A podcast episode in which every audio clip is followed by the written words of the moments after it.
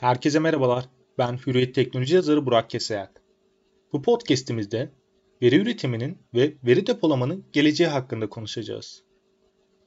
Veri üretimi ve depolamanın çıkış noktası olarak nitelendirebileceğimiz mağara resimleriyle başlayan bilgi depolama çalışmaları 40 bin yıl öncesine kadar dayanıyor.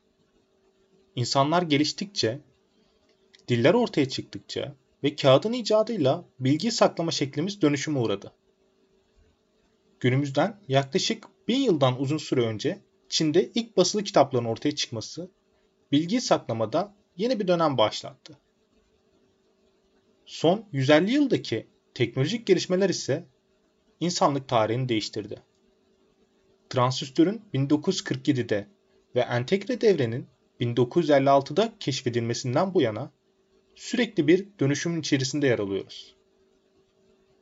50 yılı aşkın bir süredir ise benzeri görülmemiş bilgi işlem gücü, kablosuz teknolojiler, internet, yapay zeka ve görüntü teknolojileri, mobil iletişim, ulaşım, genetik, tıp ve uzay araştırmalarında ilerlemeler yaşanıyor. Bir zamanlar dünyanın en değerli kaynağı petrol iken bunun yerini artık veri aldı diyebiliriz. Dolayısıyla veri depolama süreci gün geçtikçe önem kazanıyor. Dijital veri depolama teknolojileri bilgi üretme, kullanma ve saklama şeklimizi de değiştirdi. Dijital depolamanın bilgi depolamak için kağıda göre daha uygun maliyetli hale geldi. 1996 yılı ise dönüm noktası oldu. Hard disk gibi manyetik depolama, CD ve DVD gibi optik diskler, SSD gibi yarı iletken bellekler dijital veri depolamada çığır açtı. Günümüzde ise DNA'da veri depolamaya yönelik fütüristik çalışmalar yürütülüyor. Dijital bilgi hayatımızın ve toplumumuzun her alanında o kadar önemli bir yer kazandı ki bilgi üretimindeki son büyüme durdurulamaz görünüyor. Her gün 500 milyon tweet atılıyor. 294 milyar e-posta gönderiliyor. 4 milyon GB Facebook verisi 65 milyar WhatsApp mesajı ve YouTube'a her gün eklenen 720 bin saat yeni içerik inanılmaz bir bilgi yığını oluşturuyor. Veri miktarındaki yıllık değişime baktığımızda ise 2018'deki toplam veri miktarı 33 trilyon GB'a eş değer olan 33 ZB idi. Bu veri miktarı 2020 yılında 59 ZB'e çıktı. 2025 yılında ise toplam veri miktarının 175 ZB'a ulaşması bekleniyor. Dijital bilgilerin saklanmasına baktığımızda ise dijital bilginin 3 farklı konumda, saklandığını söyleyebiliriz.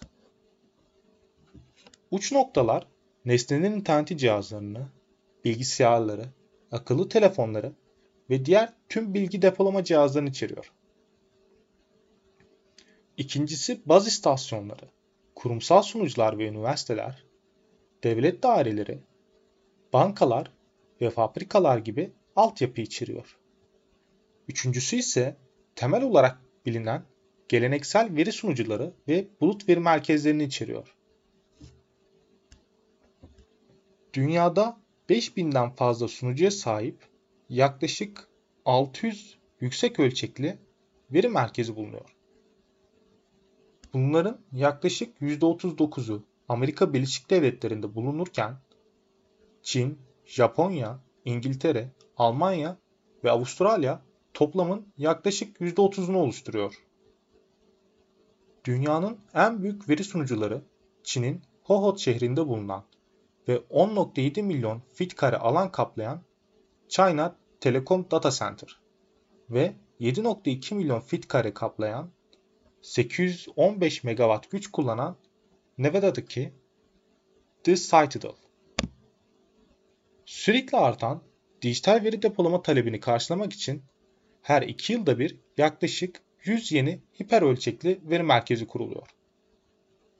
Bundan yaklaşık 110 yıl sonra bu dijital üretimi sürdürebilmek için, sürdürebilmek için bugünkü toplam küresel güç tüketimini aşacak.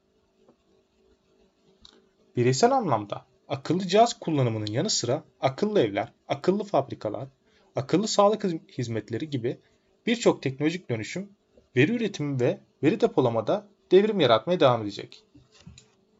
Bu podcast'imizde veri üretimi ve veri depolamanın dünü, bugünü ve geleceğini konuştuk. Sıradaki podcastlerimizde görüşmek üzere. Sağlıkla, sevgiyle kalın.